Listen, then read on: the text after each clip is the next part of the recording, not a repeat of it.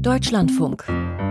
Forschung aktuell. Und hier geht es weiter mit Lucian Haas und den Wissenschaftsmeldungen von heute. Aufforstung wird als Mittel im Kampf gegen den Klimawandel überschätzt. Das berichten britische Forscher im Fachmagazin Science. Wälder wirken kühlend, indem sie der Atmosphäre CO2 entziehen. Doch knapp ein Drittel dieses erwünschten Effekts wird durch zwei andere Effekte wieder aufgehoben.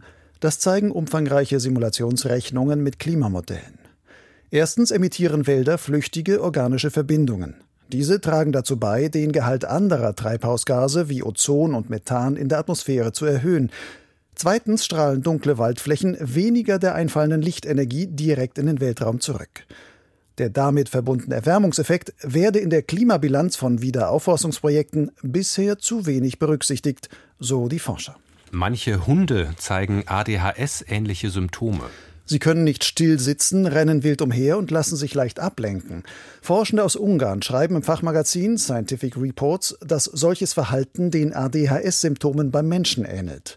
Für ihre Studie haben sie mehr als 1000 Hundebesitzer sowie die jeweiligen Trainer der Hunde zu problematischen Verhaltensweisen der Tiere befragt.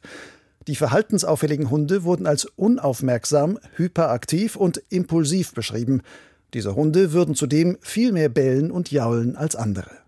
Ob bei Mensch und Hund dieselben Ursachen zugrunde liegen, hat die Studie nicht untersucht. Transgender-Männer können einen Eisprung haben. Und das, obwohl sie eine Hormonersatztherapie mit Testosteron erhalten. Testosteron macht die, die, Stimme tiefer, verändert die Verteilung von Fett- und Muskelgewebe im Körper, fördert den Bartwuchs und stoppt den Menstruationszyklus. Als Verhütungsmittel wirkt es allerdings nicht, berichten Forschende aus den Niederlanden im Fachmagazin Cell Reports Medicine. Sie haben es Sie haben etwa 50 Transgender-Männer untersucht, die sich ihre Eierstöcke operativ entfernen ließen. Zuvor hatten die Probanden mindestens zwei Jahre lang eine Hormonersatztherapie erhalten. Analysen des entfernten Eierstockgewebes ergaben, dass in rund einem Drittel der Fälle noch Spuren von mindestens einem Eisprung aus jüngerer Zeit vorhanden waren. Der Kern einer legendären Supernova ist heute ein Neutronenstern. Im Jahr 1987 explodierte in der großen Magellanschen Wolke nahe der Milchstraße eine Supernova. Dieses helle Aufleuchten eines Sterns am Ende seines Lebens war damals mit dem bloßen Auge am Nachthimmel sichtbar. Seither fragten sich Astronomen, was ist am Ende von der Supernova übrig geblieben? Vielleicht ein schwarzes Loch? Beobachtungen mit dem James Webb Weltraumteleskop haben nun erstmals eine Antwort geliefert.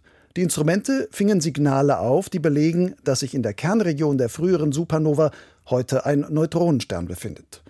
Schon vor 30 Jahren hatten Simulationsrechnungen darauf hingedeutet, doch erst mit dem James Webb Teleskop waren die für einen Beweis nötigen Beobachtungen möglich. Die Studie ist im Fachmagazin Science erschienen. Forschende haben zwei weitere seltene Nebenwirkungen von Corona-Impfstoffen entdeckt. Die Vakzine können in sehr seltenen Fällen auch eine Entzündung des Rückenmarks und entzündliche Schwellungen des Gehirns auslösen. Die Fallzahlen sind jedoch so gering, dass der Nutzen der Corona-Impfung das Risiko noch bei weitem überwiegt, heißt es in einer Studie im Fachjournal Vaccine.